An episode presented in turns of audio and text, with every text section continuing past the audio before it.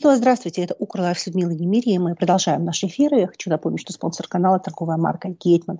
Мы очень рады, что сегодня с нами на связи Олег Жданов, известный военный эксперт. Олег, здравствуйте, спасибо, что вы сегодня с нами. Добрый день.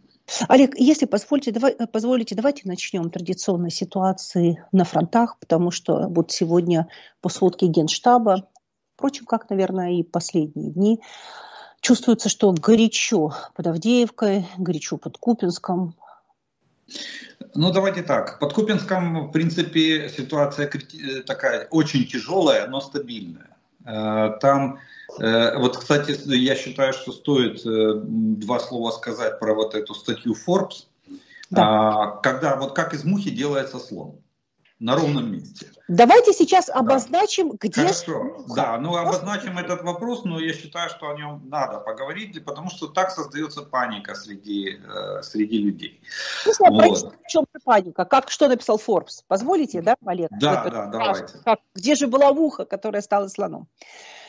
А, Россия сосредоточила, а, войска страны-агрессора планируют захватить Купинск Харьковской области до марта 2024 года, а, когда в России будут проходить выборы президента. На этом направлении сосредоточено 500 российских танков, более 600 боевых машин, сотни гаубиц и 40 тысяч солдат. И если верить э, Форбсу, Форбсу тому же, то э, у Украины там 20 э, тысяч военнослужащие, сотни танков, боевых машин и около 10 бригад. Вот так написал Forbes. Ну, а теперь, если можно, давайте так. Извините, что я вас перебила, Олег, но просто... Нет, нет, все правильно, вы сделали, как бы справку да. надо было сделать информационную. А теперь, а теперь у меня вопрос, а куда делось еще 60 тысяч? Вот я тоже сегодня утром... На прочитала... рубеже, мы ровно полгода назад, в конце лета 23 года, на рубеже, в Луганской области, на рубеже Кременная Сватова, у нас э, разведка оценивала группировку российских войск в 100-110 тысяч. И э, танков там насчитывалось 900, и боевых бронированных машин, по-моему, полторы тысячи, где-то 1300 или там чуть даже больше. Вот. Ну, и артиллерии несколько тысяч стволов. Так а, получается, это, это меньшая половина от того, что там было.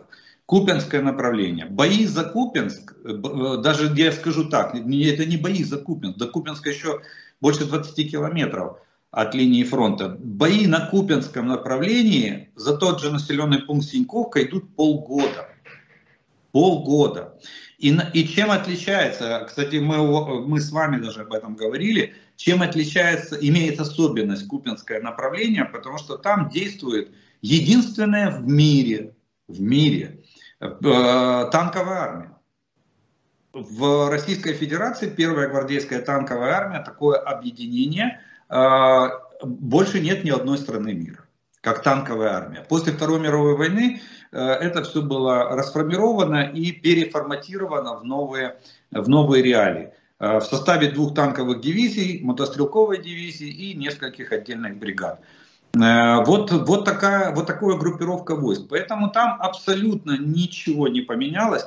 И речь идет, если мы смотрим на карту, то там идет река Оскол, каскад водохранилищ, и, э, и вот рубеж, и трасса на, по-моему, на Кременную она идет, да, от Купенска. И примерно вот в этом, э, вот этот полутреугольник, который образовался после э, Харьковской операции, э, вот его пытаются срезать российские войска с целью для того, чтобы выйти на реку Оскол. Я не думаю, что они сегодня готовы ее форсировать для того, чтобы двигаться дальше вглубь, вглубь Харьковской области. Э, явно, явно сейчас не те условия и, и в армии в российской, и вообще географические условия для форсирования этой реки. Тем более, что правый берег наш, правый берег всегда выше, чем левый. Ну, так география нам, природа так говорит. Вот. Так что э, тут ничего нового не названо. Ситуация как была, так и остается. Да, она довольно тяжелая. Да, у нас там идут ожесточенные бои. А, с применением, а, вот тут чаще всего применяется тяжелая техника. Вот. Но тем не менее, населенный пункт Синьковка или то, что от него осталось, а, мы удерживаем уже полгода. Они не могут ее обойти. Они пробовали с юга, сейчас пробуют с севера обойти, там Ну, вот, и там линия фронта, она динамичная, 100 метров в одну сторону, 100 метров в другую, но ситуация э, тяжелая, но стабильная. Вот что такое, что происходит на Купинском направлении. Поэтому вот, а такие статьи, они всегда вызывают ажиотаж. Ой, 500 танков. Вчера приехали, сегодня будут наступать, завтра уже прорвут оборону. Нет, там стабильно. Ливанское направление сегодня больше, больше, больше активизировалось, э, кстати, чем Купинское. Там пытаются... Но там на Лиманском направлении мы столкнулись с этой 25-й общевойсковой армией, которую доформировали уже на месте. И за счет большего процента мобилизованных армия имеет ниже, более низкую боеспособность. Хотя... Извините, можно маленькое уточнение? Это вот да. та 25-я общевойсковая армия, которая должна была быть сформирована только к декабрю прошлого года. 1 декабря, раньше... да, да. То, что вы мне тогда да, говорили. Они, они ее натолкали мобилизованными, они накидали туда техники столько, сколько смогли. Вот. И а, а обученность армии, получается, проходила уже на месте ее дислокации здесь, в Украине, в Луганской, в Луганской области. Но там массовость э, вот этих атак, она, она составляет для нас главную проблему.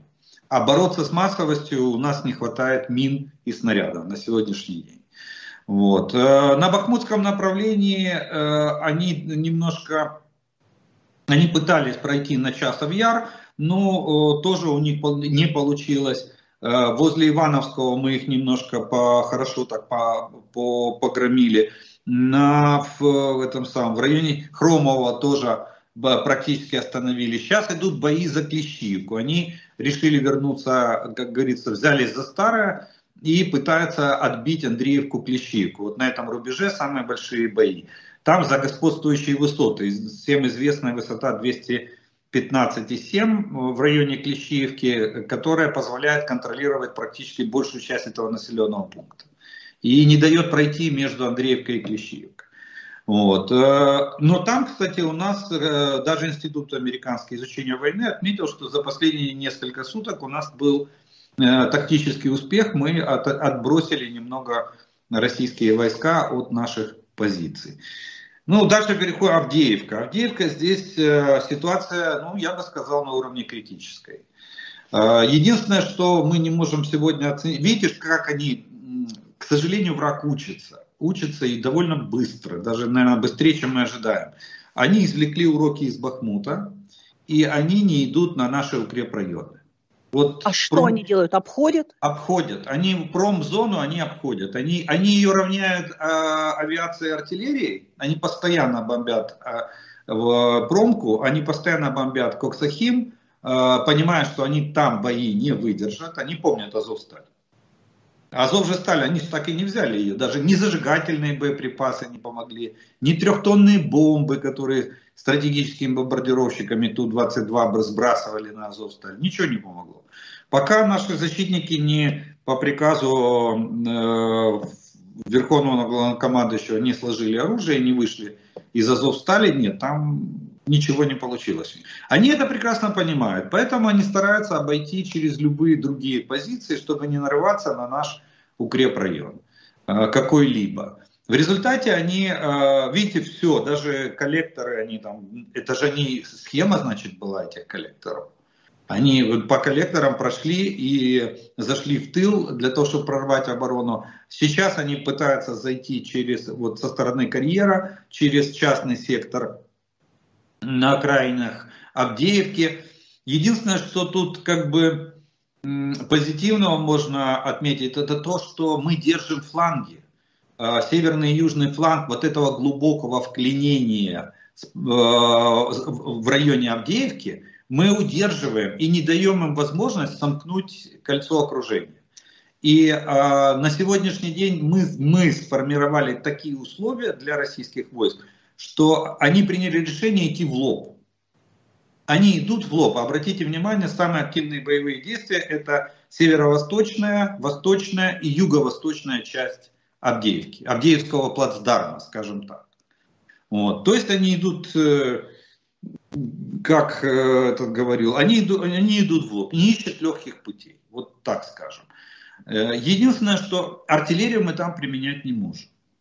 по двум причинам. Первое – это нехватка боеприпасов. Она применяется, но очень мало, скажем так. И второе, мы вынуждены держать артиллерию за пределами э, Авдеевского выступа, чтобы она не попала под перекрестный огонь российской артиллерии. Вот. Поэтому основную огневую, роль огневых, огневого воздействия на врага играют танки.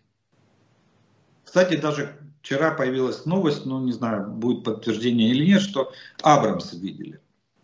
Одно а из наших бригад. А почему танки? Они что, мобильные, более мобильные? Дело в том, что, смотрите, танк, э, в принципе, э, если так простым языком понятно, танк это, считайте, что это как штурмовое орудие э, в наступлении и в обороне.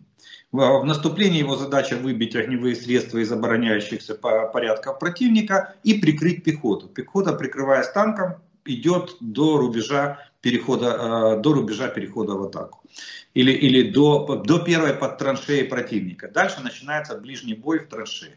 Вот. А танк продолжает выбивать огневые э, средства. В обороне абсолютно обратная задача. Уничтожение бронетехники противника, который наступ... выбивание брони... брони из рядов наступающих войск противника для того, чтобы обеспечить стойкость обороны э, наших. Но танк э, имеет возможность ведения огня с закрытых огневых позиций. То есть стрельбы на большие расстояния. Ну, например, наша Т-64 9-12 километров дальность. Может вести огонь. Да, конечно, износ ствола это для танка катастрофа. Гладкоствольная пушка, она изнашивается намного быстрее, чем запас настрела у него очень маленький.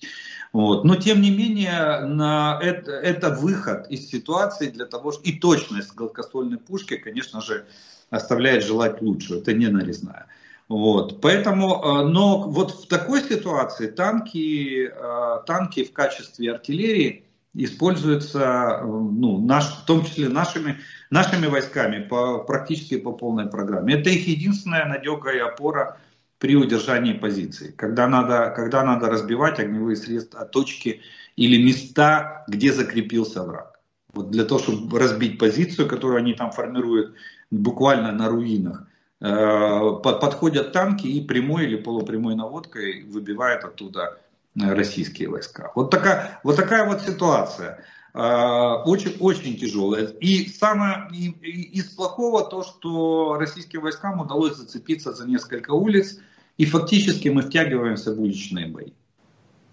Вот. Имеется в виду прямо в Авдеевке уже? Да, ну на окраинах уже Авдеевки, можно сказать, там э, где-то где уже на окраинах, а где-то еще, еще на подступах э, к городу. Ну, в любом случае, опыт уличных боев у нас уже есть, и мы знаем, что это не лучший вариант для нас. В общем, вот сказать сегодня бросать Авдеевку или выводить войска из Авдеевки или продолжать ее удерживать – Сказать очень сложно. Почему? Потому что мы с вами не знаем общей обстановки, а, в, отличие от генерального штаба. И я думаю, что тут э, должна быть прерогатива главкома в плане принятия решений э, удерживать дальше населенный пункт Авдеевка или выводить оттуда войска. Единственное, если у него есть поле для маневра, если он не скован, допустим, политическими распоряжениями от руководства страны. Я имею в виду главком. Олег, можно тогда небольшое уточнение а, по поводу тоже Авдеевки, да? Вот эта дорога жизни, ну, как ее называют, которая сейчас идет в Авдеевку, я так понимаю, что она уже простреливается со всех сторон. И вот я, я правильно понимаю, что от того, насколько мы сможем удерживать еще движение по ней, зависит, какие решения мы можем себе позволить принимать. То есть есть ли риск, что наши войска окажутся просто в окружении? Ну так я же сказал, что этом, там да. более-менее стабилизирует. То, что она простреливается, да. Но дело в том, что кроме этой дороги есть еще много, много грунтовых дорог. Много бездорожья, скажем так, которое может позволять нам а, перебрасывать туда а, силы, боекомплекты, личный состав и все-все, и вывозить, и эвакуировать оттуда ранее. Так что там, здесь не, не столько. Вспомните Бахмут, там 4 километра было, оставалось. То есть прямая видимость была между позициями российских войск, которые окружали Бахмут. Здесь на, ситуация намного лучше, чем э, в Бахмуте. И судя даже по э, тем тактическим успехам, которые имеет враг, частичные успехи, то они продвигаются, больше продвигаются в глубину нашей обороны, чем на смыкание кольца. Вот мы держим фланги, мы держим, слава богу. И там, кстати, может работать наша артиллерия. Там у нее нету проблем с... Там единственная проблема боеприпасы. Если они есть, то артиллерия удерживает фланги. Если их нет, тогда, тогда, тогда ситуация тяжелая. Ну, а дальше Маринка. Маринку они пытаются, в Маринском направлении они пытаются сделать прорыв. Тут как бы универсальная позиция, две стороны. Если они прорывают Маринку, то они могут идти на север и, и э, помог, помогать окружать группировку возле, в районе Авдеевки, южный фланг срезать. Либо они могут повернуть на юг, э, и тогда нависает угроза над Угледаром. Вот, э, угледарский выступ срезать. Поэтому в любом мы не знаем, как бы, как, как, куда они повернут, но пока по действиям видно, что их задача сейчас прорваться. Поэтому вот Марьянка, Новомихайловка, Георгиевка, здесь идет, э, идут очень ожесточенные бои, и практически они держат, наверное, второе место по интенсивности после, после Авдеевского оперативного. Ого, ого. Вот. По, э, ну, Авдеевка там вообще зашкаливает, там 30-40 э, атак в сутки, вот 44 атаки было буквально позавчера, по-моему. Вчера там тоже около 40 было. Э, ну, там понятно, там еще Авдеевка может быть еще и политическим э, решением, что... Кстати, мы с вами говорили вот несколько недель назад, я вам говорил, что может быть вариант вилку. Вилку они рассматривают, Купинск или Авдеевка. Что, что возьмем, то и победа. Понимаете? То и объявим победой в, к 17 марта, к началу голосования за президента России. Хотя ну, мы понимаем, что это выбор без выбора, что там все заранее прописано. Вот. Они единственное, что сейчас у них проблема, они хотят показать активность населения на оккупированных территориях. И поэтому заставляют опять паспорта, списки там составлять и так далее. Позвольте маленькую ремарку. Э, э, недавно мне попался просто кусочек, где Путин сидит и рассказывает, как было захвачено противником. 19 домов? 19 домов в Авдеевке, и он говорит об этом, а, то есть такое ощущение, либо он совершенно, ну, он, понятно, что он сошел с ума, это понятно, но тут уже такие просто явные признаки неадекватности. Он рассказывает, что 19 домов в Авдеевке, они их захватили, ну, просто, я не знаю, как, я не знаю, что просто, ну, наверное, Ну, как... такое впечатление, я сразу вспомнил этот доклад Жукова о взятии Зиеловских высот под Берлином. Да? 200 тысяч положили и, и Зиеловские высоты взяли. Примерно, примерно да, они, они делают... Э, единственное, что Купинск это как второй вариант. Если уже с Авдеевкой совсем не получится, то тогда давайте попробуем Купинск. Вот. Э, поэтому думаю, что либо там, либо там. Но Авдеевка это, конечно же, основной. Основной. А, Еще очень много войск там находится в районе Волновахи, туда вот, недалеко от фронта, но они пока не вводили. А И... много это сколько? Несколько тысяч? Ну, Несколько как... десятков тысяч. Ого. Ну, извините, у нас, у нас почти полумиллионная группировка, 460 тысяч на территории Украины. Отбросьте там 10-15 э, тысяч в Крыму сейчас находится, все остальное находится на территории, на территории Украины материковой части Украины. Вот. Э, так что войск у них, э, войск они нагнали очень, очень и очень много. Ну, по разным оценкам, они за два года отмобилизовали где-то под миллион человек. 450 тысяч волна мобилизации, которая была объявлена в 2022 году осенью, и где-то около 500 тысяч, это вот текучка Э, которую они, которую они набирают каждый месяц. Там, по 25-30 30 тысяч э, мобилизаций. Вот. Ну и дальше у нас остается шахтерское направление. Там э, бои, э, более, там более-менее ситуация стабильная. Активность боевая очень низкая, по одной, по одной-три атаки в сутки, в основном в районе Приютного. Э, Далее запорожское направление то же самое, там они подвыдохлись, эти, эти, э, воздушно-десантная дивизия, хорошо мы ее потрепали, тоже там, кстати, в районе Работиного там они чаще атакуют, или, или работенное, или вербовое. Вот они, это два направления, с которых они пытаются, но тоже активность маленькая, по несколько атак, иногда по одной атаке в сутки, не больше того. И остается Запорожье, Крынки, э, там, там, там идет, да, мясорубка идет, там Рубилова очень серьезно. Они, они прекрасно понимают, э, вот у нас был даже дискус был в в обществе, что, а стоит ли, да? А вы знаете, что военные военкоры, российские военкоры во всех своих э, этих самых дописах э, о ситуации на фронте, э, они называют это э, крымским направлением, Херсонско-крымское направление. Они прекрасно понимают, что наличие этого плацдарма – это угроза. 60 километров до Перекопа. Мы сейчас говорим о плацдарме на левом берегу. То, да, так, а там вся, сейчас вся обстановка на Херсонском направлении от Каховки до, от, э, до Олешек, э, это, это именно наличие плацдарма.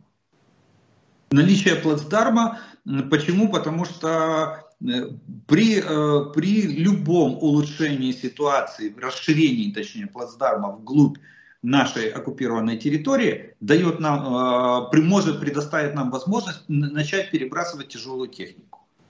А это, а это кардинально поменяет э, расклад сил в нашу пользу. Э, сейчас мы воюем без, фактически без брони на левом берегу. Мы воюем там. И там, я вам скажу так, где-то примерно в районе 10 штурмов ежедневно.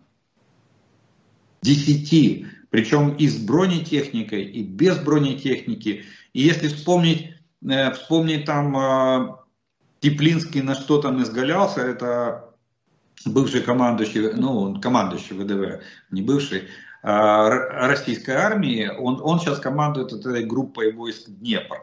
Так он там, вспомните, что он там придумывал, и э, штрафные отряды из э, числа офицеров, которые там отказники и, и, а, и дезертиров, и штрафников туда собирал, тоже отказников на, на это, на, для формирования там, каких-то отрядов. Вот. И в принципе, а в результате две бригады ушли на переформирование, на восстановление боеспособности в Крым на сегодняшний день. И вот они там воюют 18-й э, общевойсковой армии, которая была развернута там же на месте, на базе 22-го армейского корпуса, это береговые обороны, войска береговой обороны, э, которые дислоцировались э, в Севастополе, вот, в Крыму. Но тем не менее, там, то там, да, там активность боевая идет очень, очень серьезная. Слава богу, мы пока держимся, держимся, и насколько я понимаю, что есть тенденция к тому, что мы расширяем его, не углубляем, а расширяем плацдарм. А нам есть, лучше углублять или расширять? Нам лучше углублять, но ввиду того, что силы средств э, очень мало, сейчас э, края Днепра подмерзли, и э, снабжение довольно, довольно осложнилось. Плюс, опять же, враг учится и очень быстро учится. Они уже научились и подтянули артиллерию э, вплотную и поливают правый берег. Уже даже, уже даже не столько левый берег, они правый берег поливают и Днепр, что они пытаются перерезать нашу логистику. И, кстати, э, вот, вот эти вот обстрелы Херсона и э, Борислава, э, это все вот именно в, в, этом, в этом контексте. Там даже в Бориславе, по-моему, французские волонтеры, сотрудники гуманитарной миссии погибли. И трое погибших, двое раненых. Вот. Но французы, видите, Франция, кстати, в этом отношении проявила четкость и быстроту. Уже жандармы работают на месте французские, мы допустили их туда. И они сейчас в, в этот самый Международный уголовный суд. Расследуют как военное преступление, да? Да, как военное преступление. И сейчас Россия, они сейчас выкатят России круглую сумму за, за гибель своих видите, они сначала сказали волонтеры, а потом французский МИД сказал, что извините, ребята, они сотрудники гуманитарной миссии. И это военное преступление. Вот. Так что, ну вот такая вот обстановка. Это то, что касается фронта. Олег, тогда я э, очень простой вопрос задам вам. Может быть, он даже покажется вам слишком излишне банальным, но э, я вот человек не военный и далека там от военного дела, но мне непонятно, как весь Рамштайн, который работает, анонсирован. Я думаю, что он работает не только тогда, когда мы знаем об этом публично, когда собирается, он работает, еще, наверное, больше работает, когда не собирается. Ну, есть, там есть рабочая группа, которая заседает постоянно. Вот. И я хочу понять, как так случилось, что никто не просчитал, сколько снарядов нужно будет Украине? Больше всего меня, ну, я много читаю сейчас в западных средствах массовой информации, что Украине катастрофически не хватает э, снарядов. Но последняя статья окончательно до канала, когда э, написано следующее, что Украина вынуждена решать, какие земли защищать, а какие нет, потому что у нее нет снарядов. Я понимаю, что здесь может быть преувеличение, я понимаю, что здесь, ну, как бы, чем ярче заголовок, тем оно интереснее, наверное, но тем не менее, как так могло случиться? Где здесь просчет? Почему не просчитали? И, и, и, и насколько эта ситуация действительно опасна, и как из нее выходить непонятно вообще. Вы ну, улыбаетесь почему-то, Олег, не знаю. Потому что Дональда Трампа просчитать очень тяжело. Никто, никто не рассчитывал, что Трамп, будучи никем, а, будучи в статусе экс-президента Соединенных Штатов, сможет влиять на внутреннюю политику а, страны. Фактически сегодня Трамп руководит Америкой. Потому что, ну, если спикер, спикер Нижней Палаты Конгресса а, в прямом эфире честно признается, что он согласовывает свои действия с Дональдом Трампом, вот. И смотрите, какие варианты. Уже, уже Белый дом пошел на все уступки, которые только можно было пойти. Уже написали двухпрови, двухпартийное э, э, проект э, изменений в мигрантское законодательство. Уже ну, любой каприз за ваши деньги. Что говорит спикер? Спикер говорит, да я в жизни не поставлю на голосование помощь Украине. Израиль, ну, он так сказал, он, он сказал, я не поставлю это на голосование, потому что этот законопроект по э, южной границе еще хуже. Хуже, чем, чем предыдущий. Да, да. Подождите, это двухпартийный, две, две, два комитета двух партий сидели, писали этот день и ночь, месяц писали этот законопроект, и он хуже предыдущего. Вы о чем? И, а Израиль он ставит на голосование. А что так можно было, да, отстегнуть? И вот, вот э, яркий пример. Никто не ожидал, что Соединенные Штаты просто выпадут из э, поставок вооружений. А Европа на сегодняшний день, смотрите, они, э, Европа, она как оставалась, э, ну будем так говорить, они же не в состоянии войны находятся, они в состоянии мира, поэтому они раскрутили производство. Да, сегодня они вышли на миллион сто тысяч снарядов в год на производственные мощности. Но они не могут э, дать нам, э, выдать то, что э, накопилось. Долг за прошлый год, там 600 тысяч еще они должны нам поставить до марта месяца. И миллион четыреста, которые они пообещали нам в этом году. То есть это практически 2 миллиона снарядов, по идее, они должны выдать. Они не могут.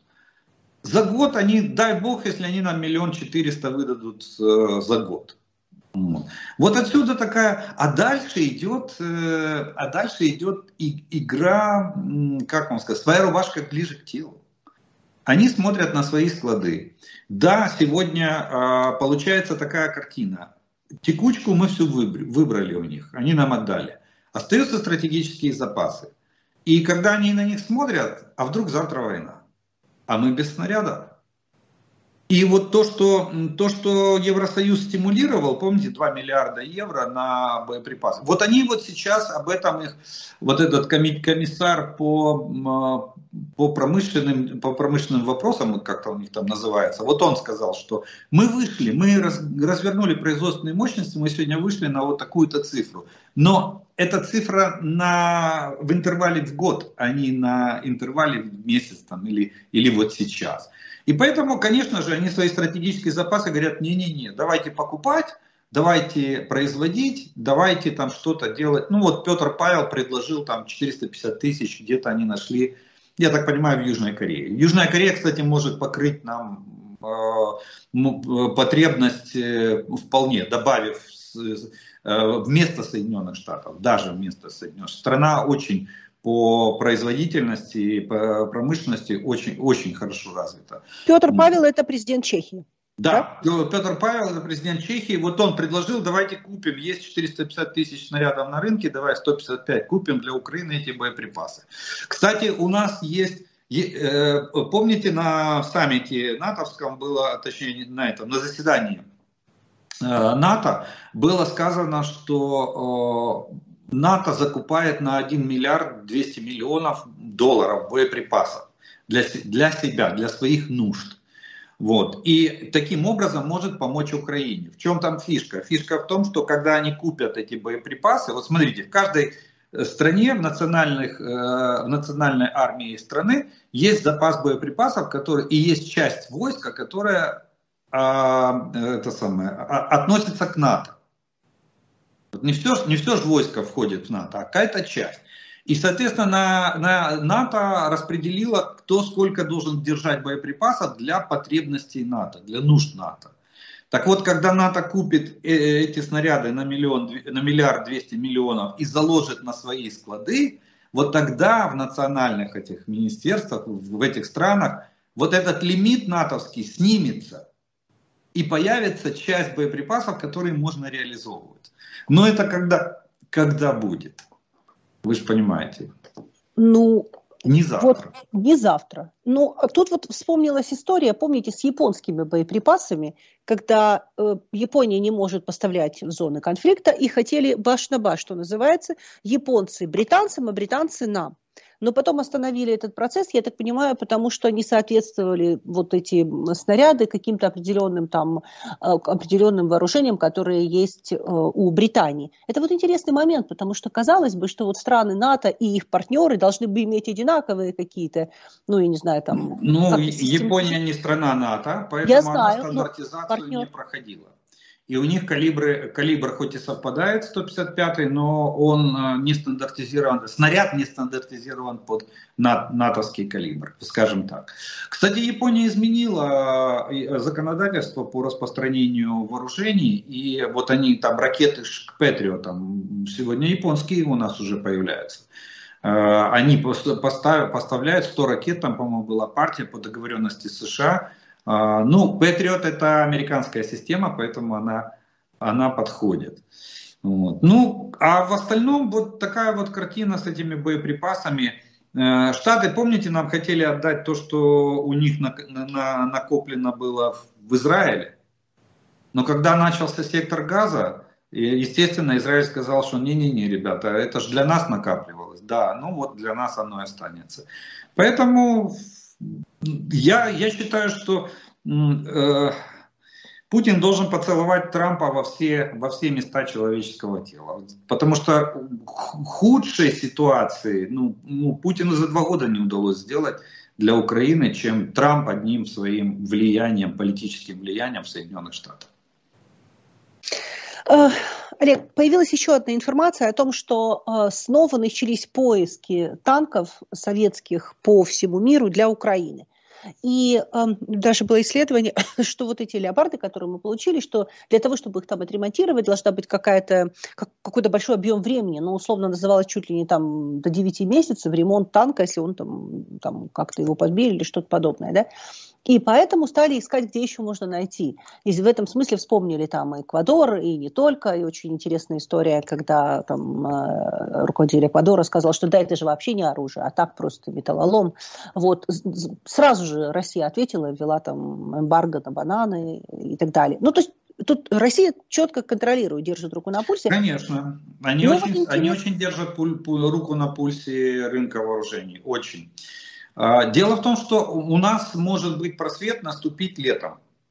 Если все планы, а, ну пока что они все идут по графику, Rain Metal строит завод по ремонту и обслуживанию бронетехники немецкой, их бронетехники. А леопарды это тоже их бронетехника. Вот. И первые, и вторые леопарды. А, сегодня, для понимания, сегодня у нас э, танк леопард, для того, чтобы его отремонтировать, его надо отвезти в страны Балтии и это в худшем случае, в лучшем случае в Польшу. Если там производственные мощности по позволят, э, не загруженность производственных мощностей. Вот. А, а с постройкой завода в Украине, да, у нас станет намного легче намного легче вот этот процесс. Одно дело в пределах Украины перевозить технику на ремонт, а другое дело ввести ее в сопредельные страны и там ожидать, когда будут производственные мощности свободны для ее принятия. Вот в этом, в этом у нас действительно техническая база. Э, кстати, вот то же самое по самолетам. Да? Помните заявление где-то неделю назад Юрий Игнат сказал, что да, мы готовы, но у нас сейчас проблема, э, мы готовим базу, техническую базу специалистов и все-все остальное. Вот. Так что это, это не просто так, что э, танки дали и, и воюйте, а что делать дальше с этими танками? Э, Олег, теперь, э, если возможно, давайте немножко перенесемся э, в, на Ближний Восток, потому что вы уже вспомнили, что часть снарядов, которые могли бы передать Украине, они вот использовались там. Вот как вы оцениваете, насколько ситуация на Ближнем Востоке сейчас может серьезно отвлекать от того, что происходит в Украине? Потому что мы помним, что в начале а вот там, я не знаю, первые, ну, мы же привыкли к тому, что всегда в Украине помнили, да, когда случилось то, что случилось в Израиле, то Израиль стал снова на первых э, линиях газет, на первых полосах газет, а Украина переместилась куда-то дальше. Сейчас похоже, что ситуация как бы нас уравняла в этом смысле, и, время, и, и разговор из просто информационного, да, перешел в более прагматичный, что дальше. И, наверное, это хорошая идея. Вот насколько ситуация на Ближнем Востоке сейчас будет серьезно переплетаться с войной России против Украины. И сюда я бы еще добавила одну линию, если позволите. Э, недавно у меня было интервью с Энди Качинсом, это очень известный американский аналитик, который сказал, что его э, друзья, аналитики, которые очень долго занимаются Кореей, десятилетиями занимаются, э, вдруг сказали в этом году, что есть серьезная опасность, что Северная Корея может предпринять какие-то шаги в отношении Южной Кореи. И там интересная интрига была даже в том, что Китай выставил свои эм, э, ПВО впервые перекрывая район Желтого моря и вот Э, э, корейский полуостров. И многие западные аналитики вдруг отметили, что это впервые вдруг это произошло. Но это я себе так связала, вот то, что произошло. Не знаю, как вы сейчас, может, вы меня сейчас поправите. То есть создается такое впечатление, что вот эта ось Северная Корея, Россия и Иран пытаются каким-то образом совместно действовать и дестабилизировать ситуацию везде, где только могут. И в этом смысле, как вот война России против Украины вписывается и с точки зрения там, снарядов, и с точки зрения поставок оружия, и с точки зрения поддержки и много-много другого. Извините за такой долгий вопрос. Ну, давайте начнем по порядку. Мы никогда не выравниваемся с Израилем для Соединенных Штатов. Всегда Израиль будет на первом месте. Даже то, по той простой причине, что США э, и Израиль это, воен, это союзники вне блока НАТО. И союзнические обязательства э, вплоть до, э, до войны на стороне союзника вступления в войну. Так что мы никогда не выровняемся в этом плане. И а, всегда Израиль будет в приоритете для Соединенных Штатов. Единственное, что у них там особенность ведения боевых действий, она немножко отличается от нашей. Там меньше применяется артиллерия и больше применяется, они танки стали применять только вот э, последние месяцы, когда уже начались, э, начались бои на менее заселенных территориях. Там, где были городские агломерации, там э, применение, там у них в основном спецназ, бронетехника, и то в основном легкая бронетехника колесная. Ну и Израиль не может, у них уникальная есть вооружение, это бронированные бульдозеры, которые расчищают, расчищают э, проходы в, в, зонах, в зонах сплошных разрушений, которые создают для них те же боевики Хамас. Поэтому нет, тут они требуют, э, точнее, они, да, у них есть необходимость или потребность, правильнее так сказать, в боеприпасах, в стрелковых в основном боеприпасах, в танковых боеприпасах, э, в кстати, Меркова они производят сами э, к ней боеприпасы, но авиация, она у них, да, и либо F-35, либо F-16. Соответственно, это, это Соединенные Штаты. Вот. Поэтому с Израилем нет, мы не выровняемся никогда. Это надо, надо учитывать и это надо понимать. И то, что Бернс написал в своей статье, вот последний э, директор ЦРУ, что Соединенные Штаты теряют гегемонию мировую – и не могут за всем уследить. Когда много в доме мышей, кот не успевает их ловить. Вот где главная как бы проблема, которая на сегодняшний день. И это, кстати, э, Зеленский э, подметил, э, президент Зеленский в своем интервью, он сказал, что если, если не дай бог мы проиграем, это изменит геополитику. Это то, о чем мы говорили, говорили постоянно, что гегемония Соединенных Штатов, она резко падает. Плюс добавляется, добавьте сюда хуситов. И, и Соединенные Штаты уже сами, все Соединенные Штаты, они не захотели, они в принципе, я считаю, правильно поступили, но они не стали втягиваться в войну в Израиле, в сектор газа. Да, они подогнали туда там флот э, американский, они подогнали, перебросили туда спецназ, э, по-моему, бригаду там до 2000 человек э, спецназа, но нет пока данных, что он применяется. Они сказали, мы охраняем объекты США, там дипломатов, миссии, там все-все-все.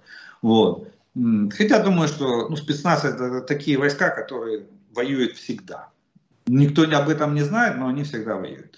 Вот. А теперь Соединенные Штаты сами ввязались в войну. Ракетные удары, бомбовые удары. Да, есть коалиция. Кстати, та же Британия в этой коалиции. Британские ВВС наносят удары вместе с, вместе с американскими ВВС. То есть у Британии уже внимание где? В Красном море. Почему? Потому что Красное море, э, сколько они там уже? До 15% мировой торговли тормознули. В результате ребята, которые воюют это, до сих пор опоясывают себя пулеметными лентами, воюют в шлепанцах, но при этом довольно неплохо воюют, причем самыми современными образцами вооружений.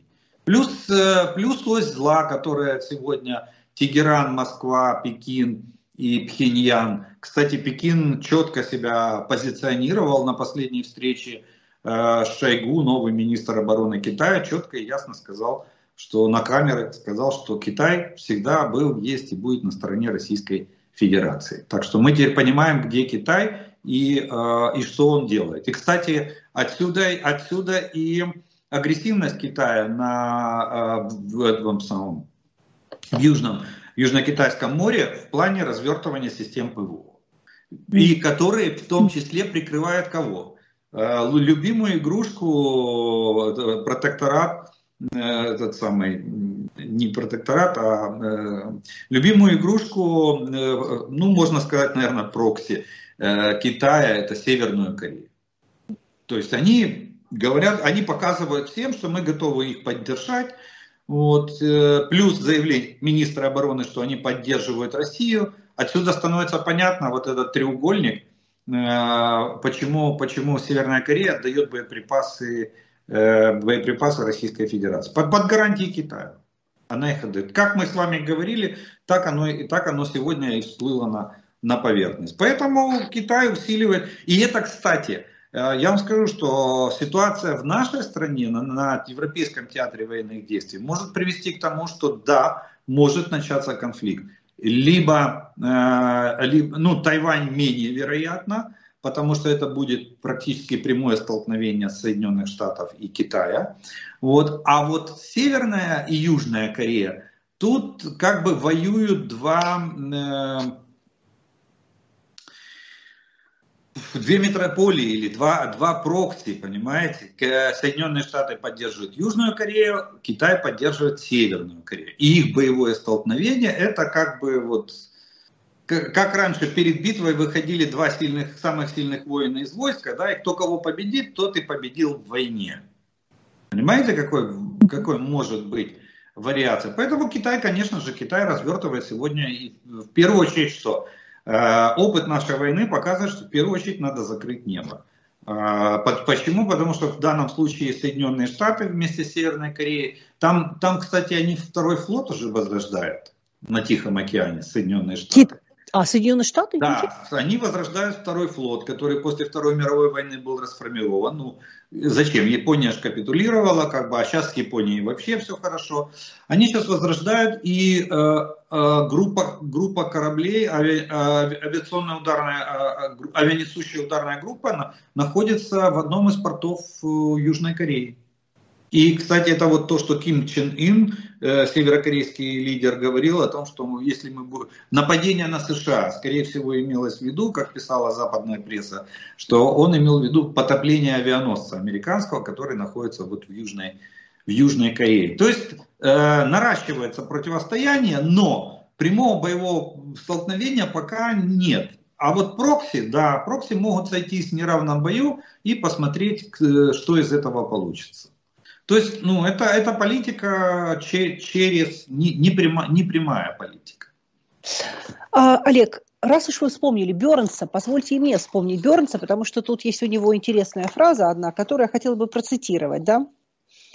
Впрочем, как и влияние западной солидарности на расчеты Си относительно рисков применения силы против Тайваня – который э, в январе избрал нового президента, Си склонного считать Соединенные Штаты угасающей державой. Вот так Бёрс называет Штаты. Американск... И, что он потом говорит да, о действиях Америки? Американское лидерство в Украине, несомненно, стало сюрпризом. И готовность Соединенных Штатов причинить и вынести экономическую боль, чтобы противостоять агрессии Путина и их способность сплотить своих союзников, это противоречит убеждению Пекина, что Америка находится в упадке. То есть Бернс напрямую привязал действия Америки в Украине э, к имиджу Америки как, извините, угасающей вот, Могучей стране, да, Великой Америки. И хочется, прямая и, зависимость. И хочется спросить и дальше, то, что происходит, это следствие того, что вы написали, господин глава ЦРУ? Да, э, ну ЦРУ всегда знает больше всех. Это же это ж, это ж разведка, не самая худшая в мире. Они все прекрасно понимают. Они понимают, что Э, что колосс может оказаться на глиняных ногах. И этот колосс может в любой момент упасть. И тогда я вам скажу, что тут же э, вот эм, э, Европа, в принципе, начинает это понимать. Поэтому и раздаются в Европе вот эти голоса, что давайте, и, и Барель там говорил, и Шольц говорил, и сейчас и Британия заявляет, что давайте увеличивать помощь Украине. Ребята, мы же, иначе если придет Путин, то мы же с ним не справимся. А, кстати, я напомню слова Си, когда он сказал после встречи вот с Путиным, он сказал, что и начали задавать вопрос, почему вы помогаете. Он сказал, что мы не помогаем России, но Россия одна ведет против 50 стран мира войну и довольно успешно. Понимаете? То есть сейчас решается судьба, ну, я бы сказал, наверное, нового мирового порядка. Какой он будет? Либерально-демократический, либо диктаторский. И эта судьба решается на полях, э, на полях сражения в Украине. Все будет зависеть от ситуации на поле боя. Если, если Путину удается за, хотя бы застолбить территорию, которую он сейчас оккупирует, значит либерально-демократическая модель проиграла. Потому что вопрос, э, вопрос следующего вооруженного конфликта это будет вопрос ближайшей перспективы 3-5 лет. Не, боль, не более того, Путину надо будет просто залезать раны, э, раздуть огромную пафосную кампанию, потому что мы победили этих, значит мы победим всех остальных. Э, все должны на, с нами считаться, все должны нам подчиняться. Вот. И, соответственно, соответственно, Китай вытрет ноги об Соединенные Штаты и вполне может провести тогда. Тогда ему не конфликт на Корейском полуострове не нужен. Они просто проведут э, военную операцию против Тайваня. И все, и Тайвань будет в один момент оккупирован. Вот. Так что это наша война стала действительно индикатором, мировым индикатором э, того, что будет, э, того, как будет мир жить дальше. Ну и позвольте последний вопрос, связанный с С-400, Турцией. Уж тут столько всяких интриг вокруг этого, да. А, уж не знаю вообще ну, справедливо. Это вообще не вопрос. Да? Нет, ну, не вопрос. Ну, подождите, дайте же я интригу создам, а вы взяли и ответили. Я так старалась только. Да. Но смотрите, это же для наших зрителей рассказываю, что Путин собирается ехать в Турцию, наверняка вы тоже это читали. А, недавно Нуланд была в Турции и наверняка встречалась и с Эрдоганом, и не только. И э, американцы снова заговорили о том, чтобы вернуть Турцию в эту программу F-35, но не просто, а просто А не просто, но в обмен на что-то. Вот так будет правильно сказать. И еще в декабре э, некоторые западные издания написали, что американцы обращались к туркам с идеей все-таки отдать Украине эти С-400. Мы знаем, что первую часть по договору С-400 Турция взяла, вторую часть я так понимаю, что она так и не взяла, исходя из собственного производства и исходя из каких-то других соображений. Но в этом смысле, если у Украины шанс получить эти С-400, и для нас они решают ли они что-то, или все-таки нет? Нет и нет. Два раза нет. Вот. Нет шанса получить, и они ничего не решают. Э, давайте, давайте, давайте разъясним. Э, смотрите, да, Эрдоган добился. Кстати, за Швецию они получили 40 новых F-16. Ну, получат, они договорились. И модернизацию на блок 70, это самая последняя модернизация F-16, всех существует, стоящих в строю э, турецкой армии F-16. Ух ты! Да, молодец. Ну, Эрдоган, своя рубашка ближе к телу. Он, вы, он дожал их капитально. Сейчас, я так понимаю, Нуланд решала вопрос лояльности Турции в э, плане, э, в плане войны э, России против Украины. Но тут же, я, дум, я думаю, что вряд ли Соединенные Штаты реально предлагали отдать С-400 Украине.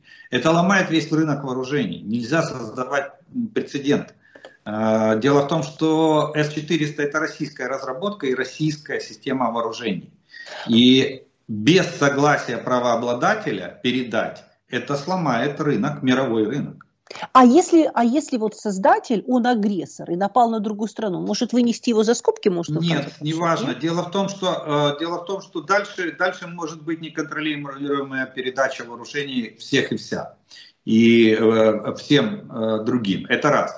Второе, вы же понимаете, насколько глубокие связи, экономические связи между Турцией и э, Российской Федерацией. Я не думаю, что Эрдоган сегодня готов э, плюнуть в колодец, из которого он пьет воду. Э, даже тот же момент, смотрите, в России э, подорожали яйца на 60%, да? Кто э, первый протянул руку? Турция. Кто дал, дал яйца Российской Федерации? Турция и Китай. Ну, Китай там какие-то искусственные, вроде как там они э, научились делать. Вот. Но тем не менее, Турция протянула руку. А что, делал, что было, когда Турция давала нам Байрактары? Как Путин овощи турецкие перекрыл? И что Турция делала с этими овощами? Она не знала, куда их деть. Я не думаю. Сегодня Турция получает по турецкому потоку, две нитки потока работают, и Турция получает, по-моему, там 14 миллиардов кубометров газа российского, 6 она вроде бы как использует для внутренних нужд, а остальное продает, перепродает в Европу. Поэтому нет, я не думаю. Ну и самый главный военный вопрос э, по поводу С-400. Я не думаю, что на, его имеет смысл, э, смысл брать, потому что у нас сегодня С-300, ну, во-первых, давайте так, Китай уже неоднократно говорил о том, что С-400 это хорошо покрашенный С-300. Вот, то есть он по своим характеристикам, да, ракета летит дальше, э, да, РЛС видит дальше, но эффективность поражения цели, особенно баллистических целей, она абсолютно не выросла. Три ракеты, одна цель. Как и был 0,3 коэффициент, так и он, так он и остался. И у нас получается, что сегодня с-300 мы можем применить, даже вот наш С-300, который у нас есть, мы можем применять по чем? По по крылатым ракетам, да, можем. По баллистике не имеет смысла, потому что ну, вероятность поражения очень, очень низкая. По шахедам, ну, это несопоставимая цена вопроса. Вот. По шахедам лучше, э, лучше применять более или среднего радиуса действия, или мобильные группы вот, э, систем ПВО. Так что и целесообразности его, его получения нет. Да, мы, мы вот греки, греки нам сейчас передадут 300 комплексы, там же договоренность достигнута тоже. Соединенные Штаты тоже, кстати, видите, как они обе стороны вооружают. Греки с турками в большой напряженности находятся, у них там почти ну, доходит до противостояния, там бортами кораблей они уже толкались в районе греческих островов.